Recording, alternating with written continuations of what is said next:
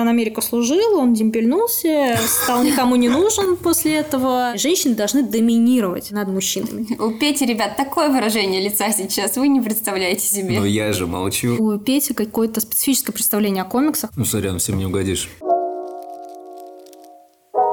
Это научно-популярный подкаст «Все сложно», в котором я, Ксения Андрющенко, И я, Петр Чегринский, выходим на правильных людей с правильными вопросами, чтобы понять, что тут вообще творится.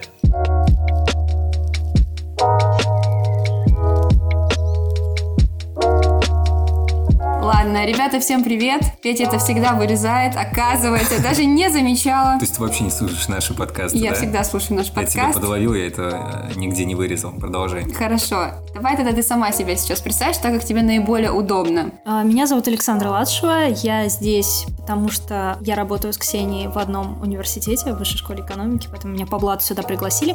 А, Я в вышке А, я преподаю на факультете коммуникации и медиадизайна. Я старший преподаватель, веду курсы про управление проектами и про комиксы. Это моя мой интерес, скажем так, не совсем рабочий, но который еще и с работой вместе соединился. А Также я медиапродюсер, я занимаюсь разработкой, продюсированием, продвижением разных медиапроектов. На самом деле это мой основной мой вид деятельности, но здесь я прежде всего именно как исследователь комиксов, как человек, который любит комиксы, разбирается в комиксах и может про них что-нибудь рассказать. Да, у меня даже есть свой небольшой YouTube-канал, называется Дуэнда. Там у меня есть ряд видео про комиксы, но в основном он сейчас, конечно, про фильмы больше. Но про комиксы там тоже есть разные видео про историю комиксов, с чего начать читать комиксы, про разных персонажей.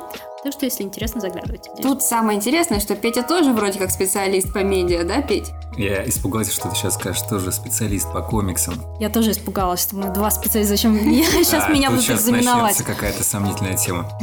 Я закончил э, направление медиа-менеджмент. Похоже, что-то, возможно, иногда мы будем говорить на общем языке, но это не обязательно. Итак, я думаю, что все поняли. Ксюша инициировала эту встречу. Да, на самом деле я инициировала эту встречу, потому что мне действительно хочется узнать, как можно изучать комиксы, что мы можем о них узнать, и вообще, каково это преподавать что-то о комиксах в университете. Да, это законно, за это платят, э, кто на это ходит. Ну, такие вопросы могут прозвучать резко, но это совершенно не так. Хорошо, начнем. С чего мы начнем? С чего вы хотите именно начать? Из того, что вы перечислили? Давайте нач... Давай начнем с того вообще, почему тебе такая идея в голову пришла.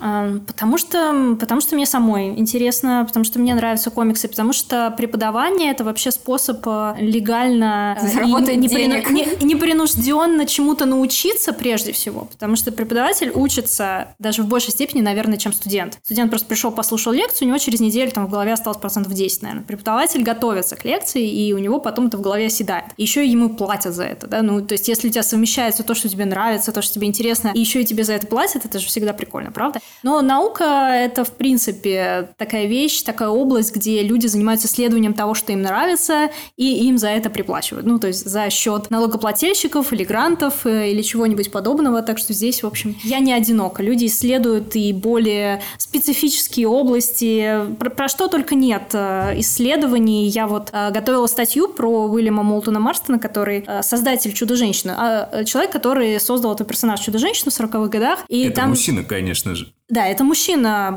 Поговорим про него сегодня. Он был э, очень таким большим сторонником феминизма. И э, есть статьи, которые исследуют э, его личную жизнь, в частности, его опыт с БДСМ. То есть есть э, статьи, есть э, люди, которые профессионально занимаются исследованием БДСМ-культуры, и вот они исследуют, какие там в этих комиксах используются связывания для чудо-женщины, что это значит в этой культуре и так далее. Так что то, что я интересуюсь комиксами, это вообще достаточно безобидно на этом фоне. Сейчас вы не видите, но Вопросов Петя очень оживился как еще бы на этой больше. части. А можно пока спросить, как происходило согласовывание этого курса с руководством? И вообще было ли, или это подпольные курсы э, с подпольными деньгами?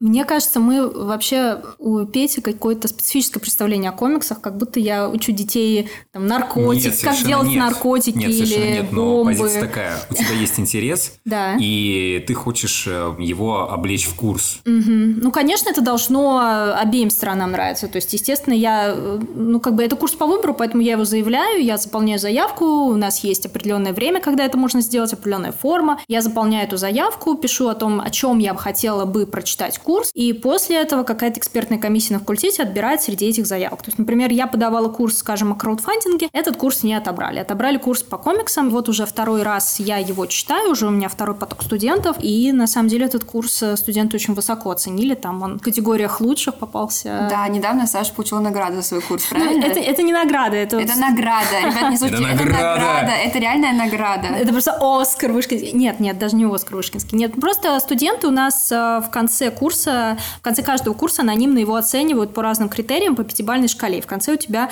как у водителя Uber, рейтинг такой, типа 4,5, 4,7. И то, что, то, как твой курс и тебя как преподавателя оценили студенты. Это все анонимно, собирается их мнение, они оценивают, насколько этот курс был им полезен, насколько он был им интересен, легкий, сложный, полезен для будущей карьеры или нет, насколько преподаватель хорошо объясняет, э, дает информацию, обратную связь, вот там разные-разные есть критерии, да, и мой вот курс попал в число лучших. Вопрос, я, наверное, забегая вперед, но есть ли проверочные задания, тесты, экзамены по итогу курса или во время курса? Ну, конечно, это же учеба. Соответственно, я должна как-то этих людей оценить. То есть в вышке есть возможность сделать сложную форму оценки, максимально 10 баллов, и я могу эти 10 баллов разделить по процентам на разные виды работы. Я не знаю, насколько это интересно, это такая наша преподавательская кухня, но исходя из того, что какие их скиллы я хочу проверить. То есть, например, я, э, они делают презентации в течение курса. У них предусмотрена контрольная работа. У них есть э, эссе, которые они пишут в конце, где они уже оценивают какой-то комикс. И я оцениваю то, как они работают на семинарах, то есть то, как они готовятся, делают домашние задания, обсуждают эти домашние задания. Вот, собственно, из этого состоит. Ну, прям учеба, да.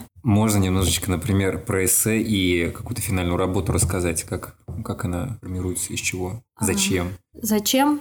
Ну, точнее, что, что в итоге проверяется Мгм. учащихся? Ам, Мы не просто так читаем какие-то комиксы, которые нам нравятся, и обсуждаем, да, то есть мы хотим проследить некий путь развития. То есть мы понимаем, да, давай сразу вот обозначим, что комикс, наверное, надо было с этого начать, что когда говорят комикс, у большинства людей в голове какой-то комикс про супергероев, американский, возможно, трусы поверх штанов, еще что-то в этом роде. Нет, не, у меня Микки Маус. Ум- ум- ну или У что-то трусы детское. поверх штанов. Трусы поверх штанов или что-то детское, что-то такое несерьезное. В то время как, э, если мы возьмем, вы понимаете, что су- существует огромное количество комиксов на разные темы вообще. А, и если мы их возьмем, сравним, попробуем выделить что-то в них общее, то мы поймем, что общее в них только одно. Это то, что это способ передачи информации через последовательные изображения, сопоставленные рядом в какой-то последовательности. То есть, э, какой жанр, Какая история? Это не важно, потому что это некий способ рассказать историю. Например, вы можете взять э, сюжет «Войны и мира», можете взять роман, можете взять экранизацию. И это будет та же история, но рассказанная другим языком. Из пудов есть еще комикс. Ну, есть еще комикс, да. Но здесь я на что хочу обратить ваше внимание, что одну и ту же историю мы можем рассказать по-разному, разными языками, разными способами, разными средствами, разными Комикс медиумами. это просто только медиа. Да, конечно, это просто другой способ рассказать эту историю, понимаете? Да, вы можете а, Евгений Онегин прочитать роман в стихах, вы можете посмотреть экранизацию, вы можете посмотреть а, пьеса наверняка есть, наверняка есть а, какие-нибудь адаптации для мюзиклов, еще чего угодно. Это будет одна и та же история, но просто разными способами рассказанными. И у каждого из этих способов есть свои преимущества и свои недостатки. Точно так же и с комиксом. И этот э, способ передавать информацию существует очень давно. Он уходит э, в глубокую древность. Мы находим примеры э, вообще в разных-разных культурах, не только в европейской.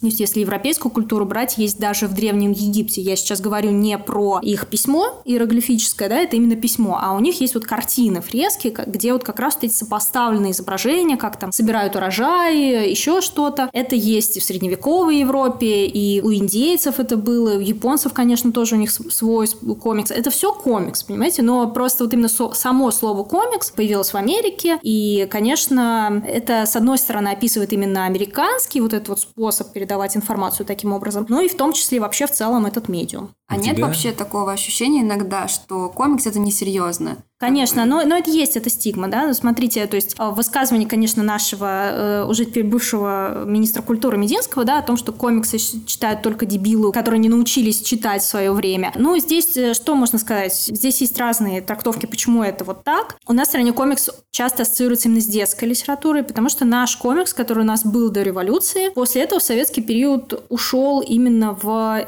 детские вот эти все истории. Он очень активно использовался во время гражданской войны как агитационный инструмент, но после этого, как и многие агитационные вещи, он, естественно, стал неудобен, не нужен. И в 30-е годы было очень много случаев, когда целые редакции были расстреляны, отправлены в лагеря, редакции, которые издавали вот эти вот издания в картинках. И после этого это ушло в безопасную область детскую. Да, как... Они продолжали какую-то подрывную революцию. Да не подрывную, нет, ну, ну как, ну а как... Или их э, расстреляли со только за то, что они рисуют картинки с текстом были там определенные редакции, сейчас не хочется в это углубляться, потому что такая политическая тема, но как и со многими другими деятелями искусства, которые в то время попали и оказались неугодные mm-hmm. власти, да, то есть это не то, что они вели какую-то подрывную деятельность, просто любую, любое произведение искусства можно рассмотреть так, можно рассмотреть так. Здесь важно другое, здесь важно то, что в течение советского периода нас комикс существовал преимущественно в виде детских журналов а-ля веселые картинки, и поэтому у людей, которые которые сформировались в это время, естественно, вот комикс ассоциируется вот с такой формой. Но, конечно, да, комикс, он э, часто упрощает, часто помогает что-то в очень простой форме рассказать, и это тоже влияет на определенные отношения. Плюс э, не так широко мы знакомы с серьезными графическими романами, типа Мауса, типа Хранителей, В, значит, Вендетта и всем прочим, там, Алан Мур и всеми другими известными авторами. Все это вместе складывается вот в такое недопонимание, наверное, что ли, этого жанра, э, этого медиума. Но возвращаясь к твоему вопросу относительно того, как я преподаю и какие, дом... какие задания. Вот понимая, что комикс – это некий медиум, соответственно, мы должны понять, по каким законам он развивался, как он выглядел в разные периоды, чем отличается американский комикс от европейского, от японского, от корейского, как комикс вообще можно анализировать, как можно анализировать художественный язык в комиксе, как можно анализировать содержание. И, соответственно, в тех э, заданиях, которые я даю студентам, я проверяю то, как они усвоили или эти именно способы анализировать комикс, как они усвоили, во-первых, теоретическую базу, как комикс развивался, и, во-вторых, как они могут сами, взяв комикс в руки, что-то о нем сказать. Я mm. думаю, что это, Петя, отвечает как-то на твой вопрос, нет? Это как-то отвечает на мой вопрос. То есть ты испытываешь интерес к комиксу как э, к способу передачи информации? Ну да, это как продукт культуры. Как а, можно испытывать именно... интерес к кинематографу, угу. или к литературе, или к живописи, ко всему прочему. То есть по итогу курса у учеников не стоит задача нарисовать свой комикс? Нет, потому что мы учим журналистов и медиапродюсеров, а не художников. Но и я тебе могу сказать, что я даю такое задание, я его просто не оцениваю. То есть я даю им возможность проявить э, свои художественные какие-то таланты, но я просто это не оцениваю, потому что это было бы неправильно с моей точки зрения.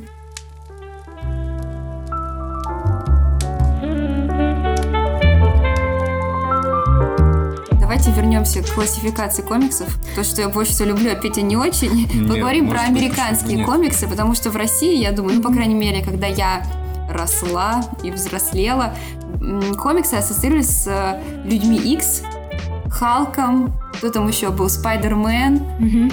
И я заметила у тебя в программе курса такую фразу, как «золотой век комиксов». Mm-hmm. И мне стало интересно, что это за золотой век комиксов и какой век комиксов сейчас тогда?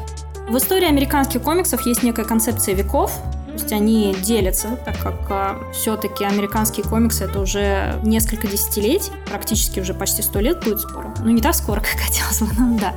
А, это, это много десятилетий, это большая история. Конечно, в ней есть разные периоды. И вот а, смотря назад, мы можем эти периоды как-то разделить. Вот золотой век комиксов принято считать, что он начинается в 1938 году, когда выходит первый комикс про Супермена. Супермен. Да, это экшен-комикс номер один, это старт э, вот этой всей супергероики американской. То есть у них эти комиксы выходили и до этого. А, но вот именно Супермен это вот такая отправная точка для всей супергеройки и для американского комикса вообще. Это такое основное их э, фундаментальный персонаж, да, скажем так. Комиксы в Америке стали очень популярны во время Великой депрессии, потому что, ну, вы понимаете, Великая депрессия, гигантский, возможно, самый крупный экономический кризис э, в истории человечества. А люди э, очень бедно жили многие, и у них не было вообще денег на развлечения. Комиксы стоили очень дешево. Их печатали гигантскими тиражами на очень плохой бумаге, очень плохая печать, а, и их могли позволить себе, ну, практически все. Плюс еще и была очень развита культура совместного чтения, то есть они передавали эти комиксы друг другу, другу. И так вот э, эти комиксы становятся популярными именно в этот период. И в 1938 году выходит комикс про Супермена, и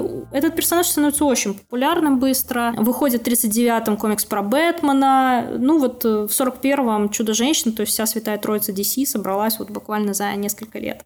Ну и также 41 год это Капитан Америка, Марвеловский, будущих Марвел, да, они тогда еще так не назывались. А, ну, собственно, вот, вот этот вот золотой век, он длился с 38 года приблизительно до 55-го. В основном он, конечно, выпал на Вторую мировую войну, потому что Вторая мировая война дала толчок для комиксной индустрии. Почему? Потому что эти комиксы очень часто использовались эм, для того, чтобы поднимать боевой дух солдат. Там рассказывались истории, где вот эти все супергерои сражались э, с нацистами. Первый первый комикс про Капитана Америку, там вообще на обложке он бьет по лицу Гитлера. И... Надо найти это, Петя. Ну, это, это очень легко ищется, на самом деле. Вы просто мимо не пройдете. Ну, эм, автор эм, этого комикса, кстати, о Капитане Америке, автор этого персонажа, он, он был иммигрантом, его родители были иммигранты, э, австрийские евреи, и он э, знал, что происходит в Европе, он очень близко к сердцу это воспринимал, и вот он считал своим долгом в том числе а, объяснять американцам вот через такую форму, зачем им воевать в этой войне за океан. И вот эти супергерои, они сражались, э, значит, на фронтах,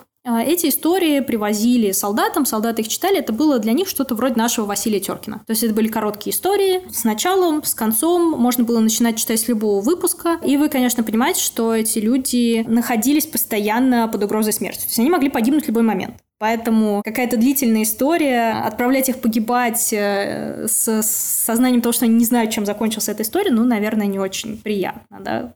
А, поэтому для них вот эти вот истории короткие подходили, очень поднимали их боевой дух, и даже американские власти обращались к издателям, просили их рассказывать вот какие-то такие поднимающие дух истории. Гитлера били по лицу в конце каждого выпуска, да, я так понимаю? Ну, разные были истории, конечно.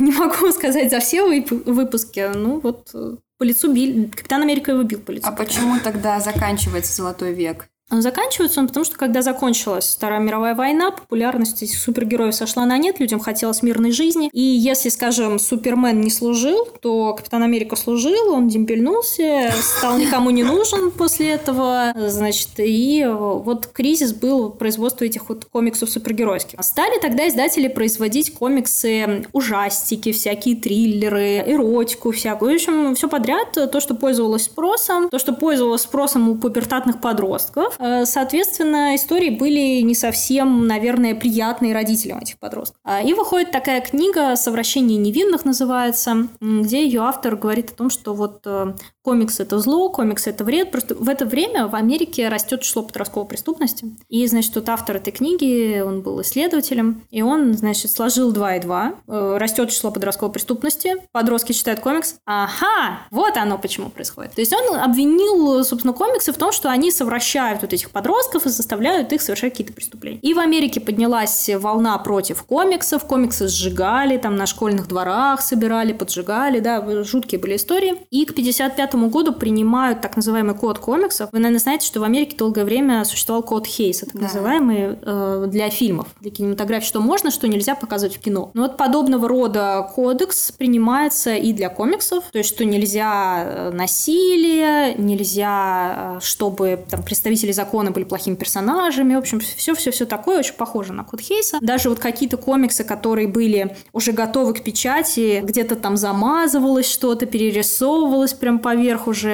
этих готовых эскизов, чтобы соответствовать этому коду. То есть, как, э, конечно, как вот в Америке, это не то, что вот запрещено, вы не можете такие комиксы делать. Нет, ну, конечно, вы можете делать комиксы, которые этому коду не соответствуют. Но другой вопрос, что у вас ни одна сеть не возьмет этот комикс в реализацию. То есть вам для того, чтобы попасть в сети реализации комиксов, нужно было получить марочку о том, что комикс э, approved by Comics Code, и после этого комикс мог э, спокойно продаваться, и родители знали, что в нем нет ничего плохого. Собственно, вот золотой век заканчивается. После этого начинается Серебряный век, потому что, как ни странно, именно этот код комиксов убил на время всякие ужастики, триллеры и все прочее, но он возродил интерес к супергероям. И снова в 60-е, уже конец 50-х, 60-е появляются супергерои в комиксах в больших количествах. Интересно, что в Серебряный век э, многие персонажи, которые были популярны в Золотой век, их переделывают. Например, Флэш, вот, э, наверное, первый комикс Серебряного века, такой официальный старт, тоже это комикс Флэш двух миров. И там встречается Флэш из Золотого века и Флэш из Серебряного века. То есть это как бы Флэш, это становится как такой титул, а не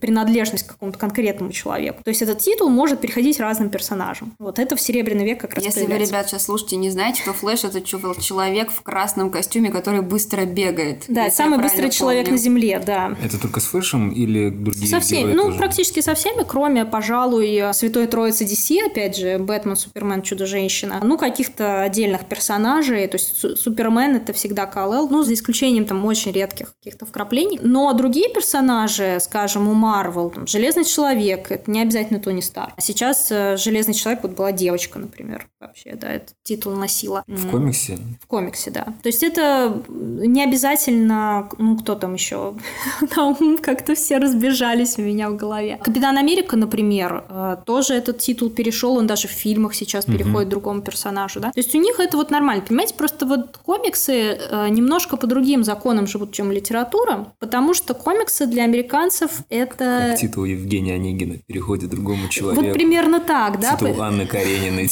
Ну, например, а, если бы Анна Каренина, у нее была какая-нибудь сверхспособность, не знаю, останавливать поезда, например. Она бы с собой носила Голову почему? Все, книга закончилась, автоматически переходит просто посмерно. Понимаете, американские комиксы для них это их мифология, потому что у них нет своей мифологии у американской нации. У них есть мифология, которую привезли разные народы, которые э, составляют эту нацию, да, но у них нет своего короля Артура и рыцарей круглого стола, у них нет своего Одина и там и же с ним, да. Поэтому комиксы, они вот эту нишу заняли очень прочно, а миф существует несколько по другим законам, чем существует литературный персонаж, и у них поэтому простительно некоторые перипетии. То есть э, про одного и того же персонажа писали разные-разные авторы и могут сосуществовать сюжеты, которые друг друга взаимоисключают. То есть одного и того же персонажа может быть несколько ориджинов. Например, оригин – это история его возникновения, то есть как он стал вот этим вот персонажем. Они могут сосуществовать рядом в сознании, и это не шизофрения, это нормально.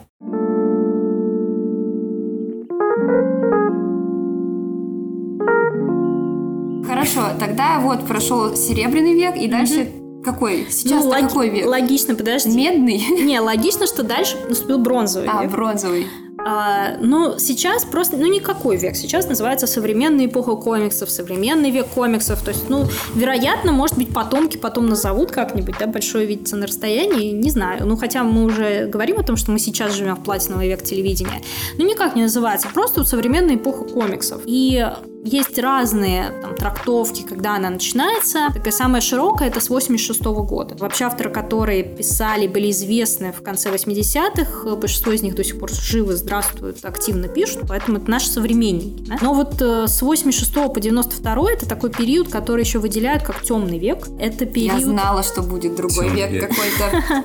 Да, э, это период, когда появляется очень много серьезных романов в комиксной форме. Например, Э, писатель Алан Мур. Это автор как раз комикса «В, значит, Вендетта», «Хранители». Э, у него большое количество... Вот «Miracle Man» он писал еще в э, Великобритании. У него очень серьезный вообще «Хранители» — это книга, которую Time журнал включил в 100 лучших книг всех времен и народов. Это единственный комикс в этом списке. То есть именно как книгу его вообще рассматривают. Фрэнк Миллер «Возвращение темного рыцаря», когда Бэтмен там такой усталый, и ему нужно возвращаться к этой роли Бэтмена, он такой же стареющий, и все плохо, и все везде черное. То есть до этого мы видели, что вот есть герои, они белые, есть злодеи, они черные. Да? Ну, не в смысле каких-то раз, но вы поняли, да, что есть что-то. Есть добро, есть зло. А здесь все серое, надо разбираться, и у героев есть какие-то свои косяки э, и свои пристрастия не очень приятные, может быть, и у злодеев есть понятная мотивация, и ты начинаешь им сочувствовать в какой-то момент, и ты уже находишь себя в такой ситуации, что ты не понимаешь, тебе очень сложно разделить, что правильное, а что неправильно. То есть, ну, как это в жизни на самом деле и бывает. То есть, вот в этот период, как раз конце 80-х, комиксы приходят вот к этой вот точке, когда они становятся такой литературой практически. Вот в этой форме комиксные рассказывают какие-то очень серьезные, глубокие, тяжелые истории. Например, Маус Арта Шпигельмана, известнейший комикс, э,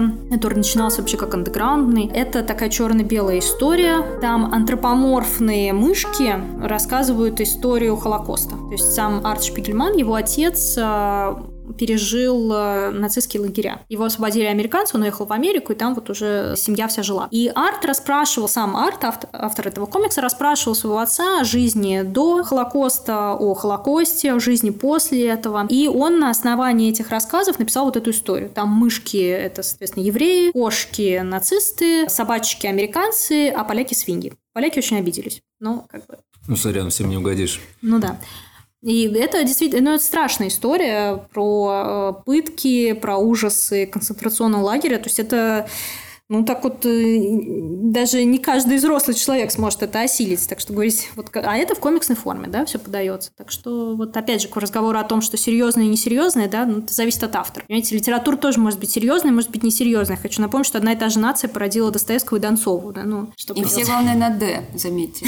Ну, это аллитерация, да, специально. Вопрос. А да. Как э, менялась ли как-нибудь аудитория комиксов по ходу да. становления? А как раз-таки темный век стал возможен, потому что э, обычно вообще комиксы читали дети-подростки. А особенно сначала дети, да, золотой век, потом э, серебряный век это время бэби-бумеров, когда подростки становятся очень серьезной потребительской силой. Как раз-таки вот такой период у нас э, начинается длительного процветания западной цивилизации, когда уже подростки выделяются как вот этот потребительский класс, когда им не обязательно сразу идти работать, зарабатывать, и они могут продолжать оставаться полувзрослыми, полудетьми. Они начинают тоже активно потреблять комиксы. Но к 80-м годам вот эти как раз подростки вырастают, они становятся взрослыми людьми, они не перестают любить комиксы, но они уже требуют каких-то более сложных взрослых историй. То есть они привыкли к этой комиксной форме, но они хотят потреблять какие-то более тяжелые драматические истории, соответствующие их возрасту. Вот это было, кстати, одним из факторов, почему э, темный век появился.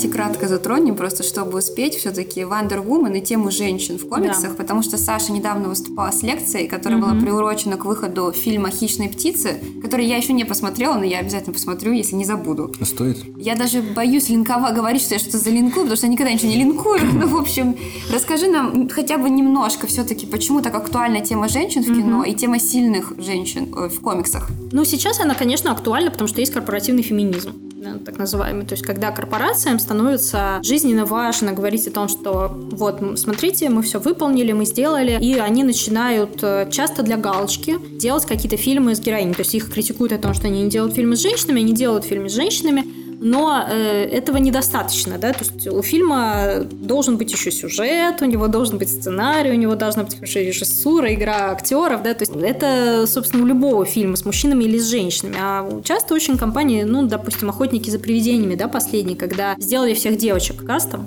но mm-hmm. при этом, кроме этого, в фильме больше ничего не было. Там не было сюжета нормального, там не, все было ужасно. И фильм провалился, фильм был ужасный, но он был ужасный не потому, что там были женщины, а потому, что он был ужасный. Если женщин заменить там на мужчин, ничего не изменится, ничего лучше не станет. Но вот, э, то есть часто вот сейчас компании себя так ведут. И, конечно, эта тема сейчас стала актуальной, но именно с комиксными персонажами, мне кажется, бывают достаточно удачные экранизации. Конечно, «Чудо-женщина» Галь Гадот, э, на мой взгляд, весьма-весьма достойная картина. Может быть, она не какая-то самая выдающаяся даже по меркам фильмов по комиксам, потому что мы понимаем, что это попкорновое кино, да, то есть мы не ждем от него, что это будет какой-то артхаус. Но, тем не менее, да, эта тема сейчас, конечно, очень актуальна, и постепенно вот стараются снимать э, достойные картины с э, женщинами главными персонажами. Но женщины в комиксах были всегда. Собственно, «Чудо-женщина» появляется в 41 году, и это сильный персонаж, который а, может постоять за себя, поэтому нельзя сказать, что объективизация женщин была первородным грехом в комиксах, но, конечно, это встречается впоследствии, то есть женщины, которые там одеты не, непонятно во что, рыжая Соня, например, такой персонаж замечательный. Что Ее... за рыжая Соня? Да, знаешь, Конан Варвар был фильм с э, Шварценеггером. Да. Это по комиксам. И вот у этого Конана Варвара у него была подруга рыжая Соня. И вот у нее из одежды бронированный лифчик и бронированные трусы. Все как мы любим.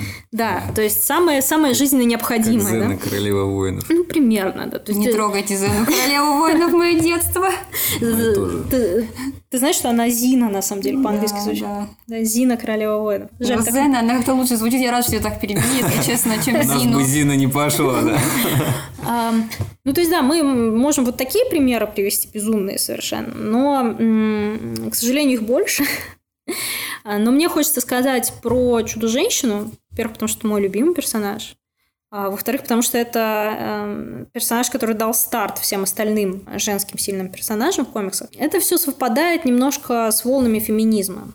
То есть э, создатель «Чудо-женщины» Уильям Молтон Марстон, он был э, таким активным феминистом, еще э, сторонником первой волны. То есть первая волна феминизма – это начало 20 века, суфражистки – это про что? Про то, что дайте нам равные права, дайте нам возможность работать, потому что женщины не могли работать на большом количестве должностей, э, избирательные права, дайте нам возможность жить, как мы хотим, не обязательно, чтобы там одна дорога, выходить замуж, чтобы тебя мужик содержал. А, но он вообще пошел еще дальше, он был э, профессором Гарварда, а, он еще дальше пошел, Нет, стал профессором Извините, Гарварда. хорошо, я перезапишу. Уильям Молтон Марстон был профессором Гарварда, а, и он был активным сторонником феминизма, но он пошел еще дальше. Он считал, что женщины в принципе более развитые, более сильные и более важный пол, чем мужчины. И женщины должны доминировать над мужчинами. У Пети, ребят, такое выражение лица сейчас, вы не представляете себе. Но я же молчу. Молчишь, да? Просто боишься. Да, тут да. не в мою пользу.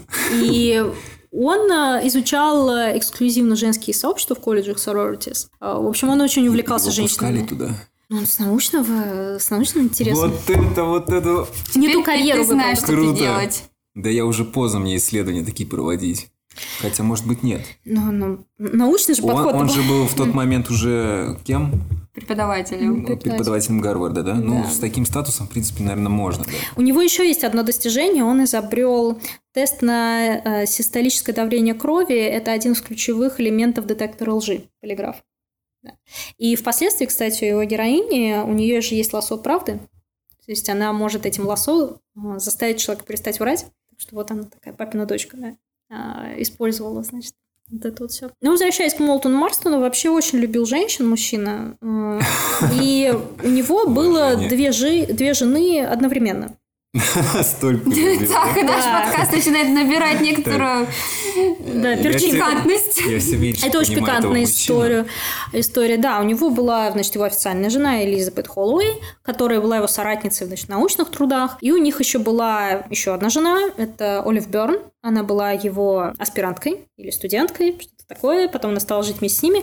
У них у обеих были дети от Уильяма, и они продолжили жить вместе после его смерти. Не знаю, Петя, какая у них была динамика отношений друг с другом. Я понимаю, что этот вопрос заботит тебя сейчас. Но э, вот Не, меня скорее факт... заботит, ну, вряд ли получить здесь ответы, как настроить такие взаимоотношения. Ну, видишь, как было. Еще э, я недавно прочитала как раз статья исследователей БДСМ-культуры, что у них была еще одна женщина, которая была у них как раз-таки их проводником в мир БДСМ, и периодически к ним приходила, жила у них и, значит, организовывала им различные культурные программы. Итак, возвращаемся и что, к что, это, это как бы известные факты. Вот, э, он... Э, Надо будет изучить. В общем, он решил, что он недостаточно крутой чувак, что ему нужно еще что-то сделать, стал исследовать комиксы. Три женщины – это мало. Да, он стал исследовать комиксы, а, и он понял, что в комиксах есть очень большая сила, влияние, что он может распространять свои идеи через комикс. Вот у него случилось знакомство с Максом Гейнсом, это издатель, а, одного из издательств, который впоследствии вошло в DC. И этот издатель предложил ему создать своего персонажа. Он создал Чудо-женщину вместе со своими женами. Значит, говорят, что от его официальной жены ей достался он, а от его второй жены ему, ей досталась красота и браслеты, которые она вместе носила. Они знают об этом? Да, они разрабатывали это все вместе. Кому что достал. Как у них там все схвачено, все интереснее становится. У него уже есть, наверное, книга про него.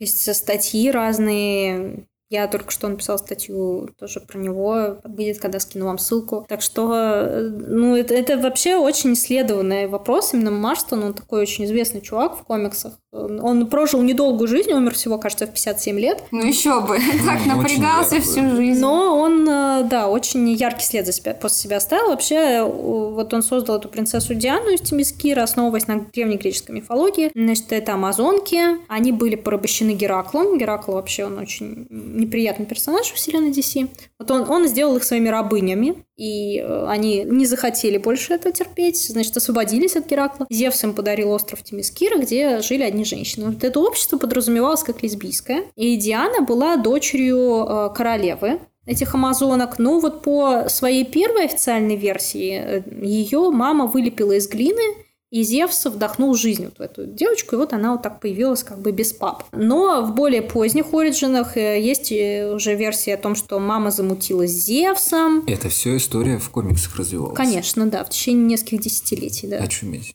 Да. Ну, в общем, у нее, она достаточно в первых комиксах, это вообще э, очень радикально, там очень много связываний. И вот как раз исследователи говорят о том, что это не абы какие связывания, а связывания по вообще всем канонам э, Некоторые БДСМ. исследователи узнавали узел, да? Ну, да, я честно тебе скажу, я в подробности не вдавалась, потому что для меня это не так принципиально, но я- если ты хочешь, я найду тебе список источников, ты сможешь с ними ознакомиться. Петя будет, да, ос- осваивать. Будешь осваивать. Добавим в описание. Как всегда. В общем, она э, на острове Тимискира разбивается самолет э, ВВС США с пилотом Стивом Тревором. Она, Диана его находит. Стив Тревор ей рассказывает про то, что идет война. И вот она, значит, с некоторыми гаджетами отправляется, собственно, в Америку для того, чтобы э, помочь американцам победить в этой войне, для того, чтобы защитить невинных, и в том числе и потому, что Америка, на взгляд автора, это самая большая надежда женщин на равноправие, потому что это дом Рози Клепальщицы, суфражисток, э, всего прочего, и вот она отправляется туда. Это он все успел рассказать, пока вылазил из горящего самолета. Какого горящего Нет, самолета? не понял. Упавший пилот. Нет, Это, немножко это не его персонаж, у него там упавший пилот. Он не упавший пилот. Я как-то неправильно использовала местоимение. Не, Нет, не, так нет. я запутался. Пролетал самолет э, с это этим... в комиксе. Это тебе рассказывает историю, что в комиксе происходило. Ну, я и говорю, что все это С пилота рассказывает. вытащили быстро. Ну, я это к тому, что он так убедил чудо-женщину отправиться спасать Ну, Америку. Я думаю, что там прошло некоторое время. Я- ладно, хорошо, Есть э, фильм «Чудо-женщина» с Галь Гадот, Да. и там они перенесли действие в Первую мировую войну, Мгм. чтобы это не было сильно похоже на Капитана Америку.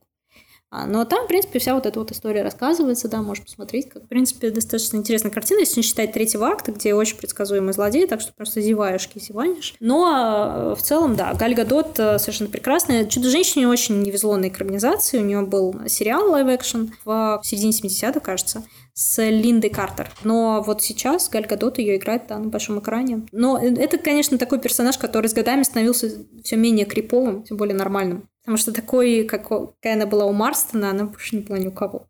А в чем была криповость? Ну, ты представляешь, это 40-е годы, она выходит э, вот в таком наряде, она, значит, лесбиянка, Она уже тогда была в таком связана. наряде.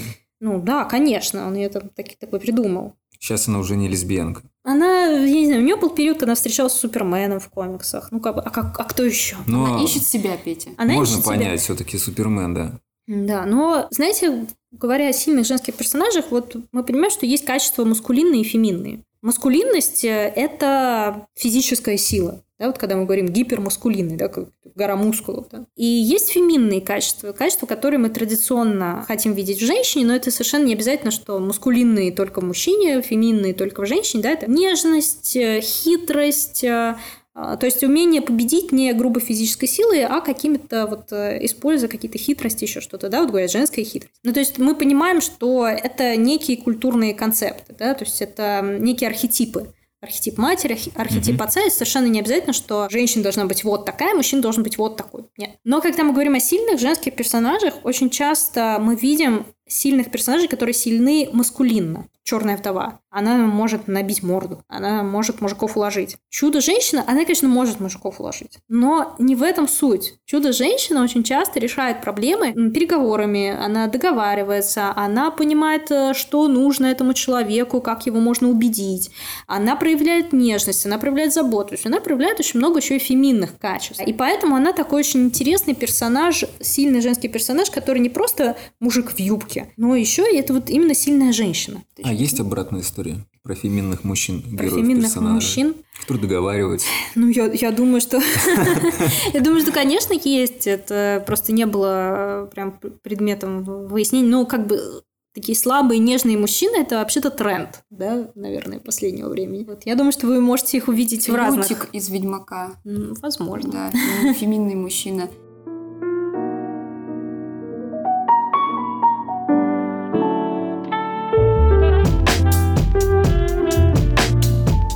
Во-первых, Петя, есть ли у тебя что-то, что ты хочешь порекомендовать на этой неделе нашим Я- слушателям? Я себе рекомендую изучить поближе автора этих комиксов про Чудо-женщину. Возможно, где-то я найду его аргументацию, которую он приводил своим женщинам, объясняя, что Ну, вот. Ты знаешь, такой, кстати, его, извините, перебью, взгляд его такой на феминизм, он на самом деле даже сейчас очень кажется криповым и неудобным, потому что третья волна феминизма как раз-таки говорит о том, что нет вот этих вот различий между полами, да, вот, ну, ты знаешь эти всякие сейчас темы гендерно-нейтральные туалеты и все прочее, что нет никаких мужчин и женщин, грубо говоря. И вот, а его точка зрения была в том, что женщины должны доминировать над мужчинами, да, и вот как раз-таки современных феминисток вот такая идея не устраивает, потому что это, это тоже это обратное, как бы, too much, да, вот для них. Так что у него очень были свои своеобразные идеи, которые, конечно, опередили свое время, но э, из нашего времени действительно смотрятся интересно, как объект изучения, но вряд ли как э, некое руководство к действию.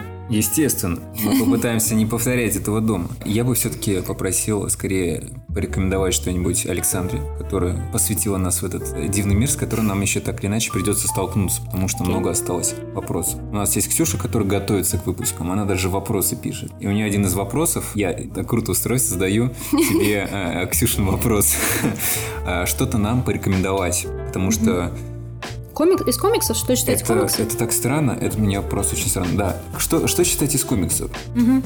А, наверное, тому человеку, который скорее считает, что это, это какая-то ерунда. И чтобы это был, скорее всего, не Маус, потому что про Маус слышали все, и аргументация людей, которые говорят, что комиксы для дебилов и для детей, ну да, есть Маус, но это исключение. М, поняла. А я все хочу рекомендации послушать, если что, потому что Хорошо. мне интересно принципе. Я тебе рекомендую Скуби-Ду, все детство читал, вообще просто Я было. тоже. Хорошо.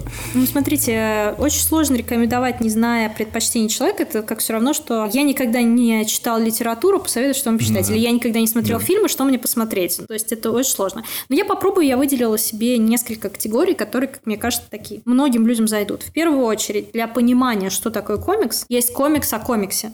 Называется «Понимание комикса», автор Скотт Маклауд. Очень доступно изложена вся информация, которая вам рассказывает о том, что такое комикс как форма искусства, чем он отличается от, там, от литературы, почему это больше, чем просто сумма текста и картинок. Иногда это картинки без текста. И вообще, как комиксы можно анализировать. Мы вот с студентами тоже знакомимся с этой книгой, и она очень легко написана, легко читается. Для чтения. В первую очередь, конечно, когда говорят о комиксах, вспоминают супергеройку. Ну, куда без этого. И здесь вообще можно очень разгуляться.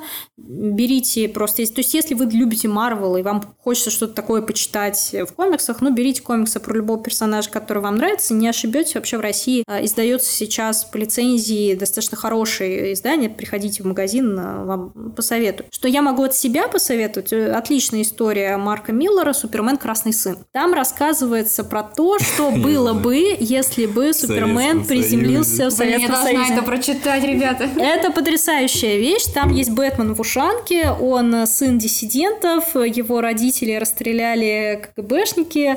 В общем, супер. Ну, то есть, если вы э, пережили... Естественно, он бедный, да?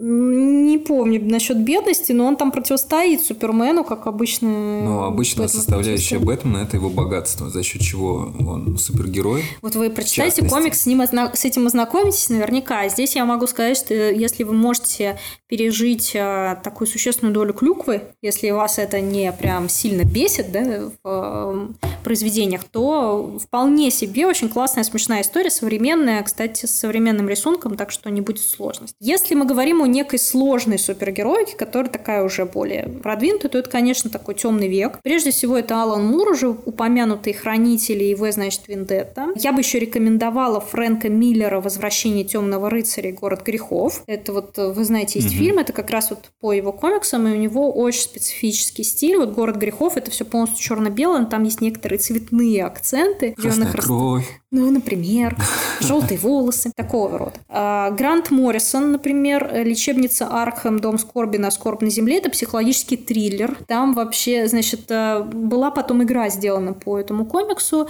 А, Джокер захватил лечебницу Аркхэм, а, взял в заложники персонал и требует от Бэтмена, чтобы тот пришел к нему в лечебницу и вот тогда он выпустит заложников. Бэтмен приходит, и, соответственно, Бэтмена начинают в этой лечебнице мучить психологически. И там очень интересный стиль изображения, там попытаются показать вот это безумие Джокера, безумные миры, в которые вот Бэтмен опускается, как он начинает сходить с ума. А вообще, конечно, интересная такая вещь, не для слабонервных. Ну, еще, наверное, можно убийственную шутку тоже сюда приписать, такой очень мрачный, сложный комикс. Драма, ну, упомянутый Маус, конечно, Арта Шпигельмана. Я бы еще посоветовала Персиполис посмотреть, Марьям Стропи, наверное, вы слышали о нем. Есть еще анимационный фильм по мотивам этого комикса.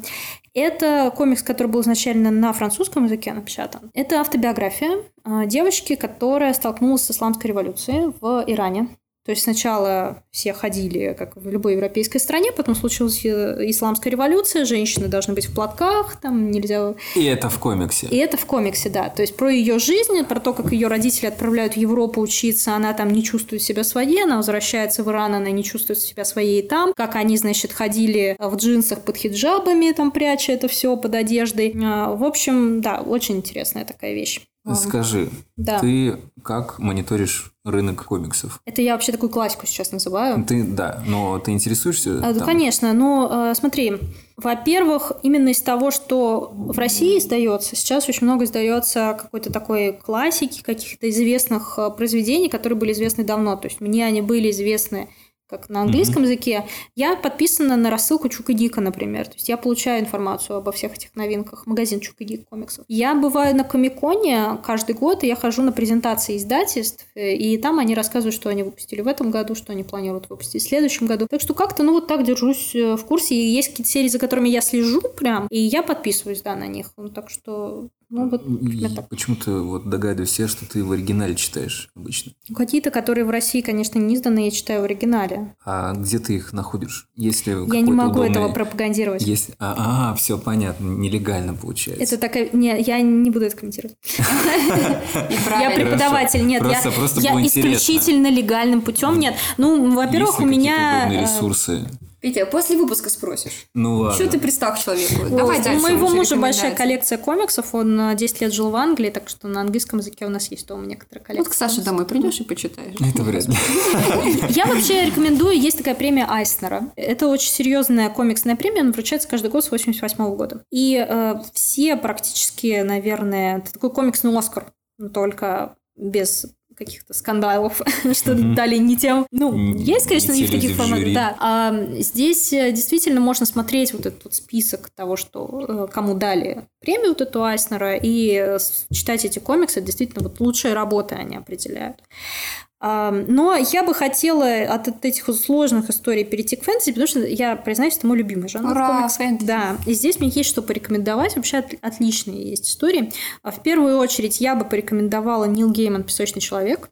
Нила Геймана знаете, конечно, автор известный. Вот у него есть серия комиксов. Там про бога сна Морфея, которого заточают э, люди, которые пленяют его, они пытаются от него получить вечную жизнь. Потом он сбегает от них, естественно, расправляется с ними по полной программе и начинает искать свои разные волшебные штуки, которые он посеял, пока, значит, сидел в э, заточении. Очень необычный комикс.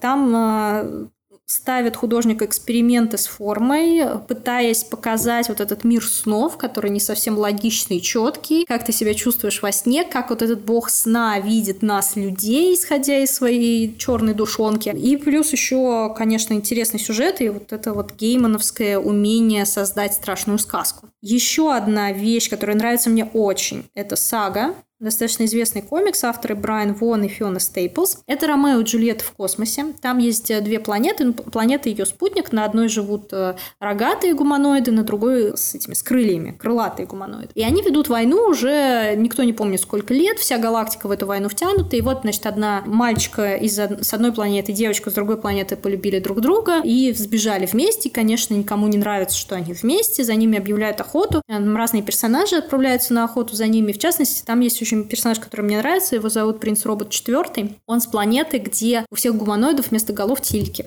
телевизоры. Mm-hmm. И, чем, и у них монархия. И чем больше ты аристократ, чем ближе ты к власти, тем круче у тебя телек вместо башки. Вот у их э, короля, у него гигантская такая плазма. А у всяких там рабочих, у них э, черно-белые с линзой такие телевизоры. Ну, большая фантазия, конечно, у этих авторов, э, и м, начинается все как такая дженерик фэнтези история, но потом ты просто дальше все как в тумане. Следующее, что ты помнишь, это то, что ты уже закрываешь эту книжку, то, что ты ее прочел. Там достаточно много выпусков. У меня даже со студентами такое было, что я им даю почитать э, первые шесть номеров, студенты приходят, говорят, я случайно прочел все. Я случайно прочитал все, делал домашку, случайно прочитал все. Это, конечно, очень приятно слушать. У Брайана Вона еще есть классная история «Последний мужчина». Там про а, то, что что-то произошло на Земле и умерли все мужики все особи мужского пола у людей, у кошечек-собачек, у всех-всех-всех-всех. да? И остался в живых только один парень и его обезьянка. И вот как он в этом мире выживает, там, значит, сразу практически все страны лишились э, своих подводных лодок, потому что почти у всех стран женщинам запрещено служить на подводных лодках, соответственно, там только мужики этим делали. Войны прекратились, значит, женщины друг с другом разговаривают. Но вот как он в этом женском мире оказывается, то ли кому-то он прям очень нужен, кто-то его, наоборот, пытается убить. В общем, ой, э, интересно. Вроде должны были снимать сериал. Еще я рекомендую комикс «Посланник». Такой он про мальчика-робота короче, свою семью. Очень похож на фильм был «Искусственный разум», кажется, угу. назывался, да. Очень классный такой, акварельный. Сказки еще классный комикс. Билл Уиллингхэм автор. Там есть такой сериал «Once Upon a Time». Может быть, слышали, да, наши да, сказки. Да, ну, вот это вот где просто детский сад по сравнению с этим комиксом, потому что там такая белоснежка, значит, разведенка, которая развелась с прекрасным принцем, потому что он ей изменял там, со спящей красавицей или с кем-то. Всякие такие прям... Наш подкаст все провокативный. Трэшовые истории, да. И, наверное, я бы здесь вот эту фэнтези закончила комиксом «Королевы крыс». Как они сами, э, авторы характеризуют свой комикс, это смесь Баффи с танкисткой во вселенной «Властелина колец» под веществами.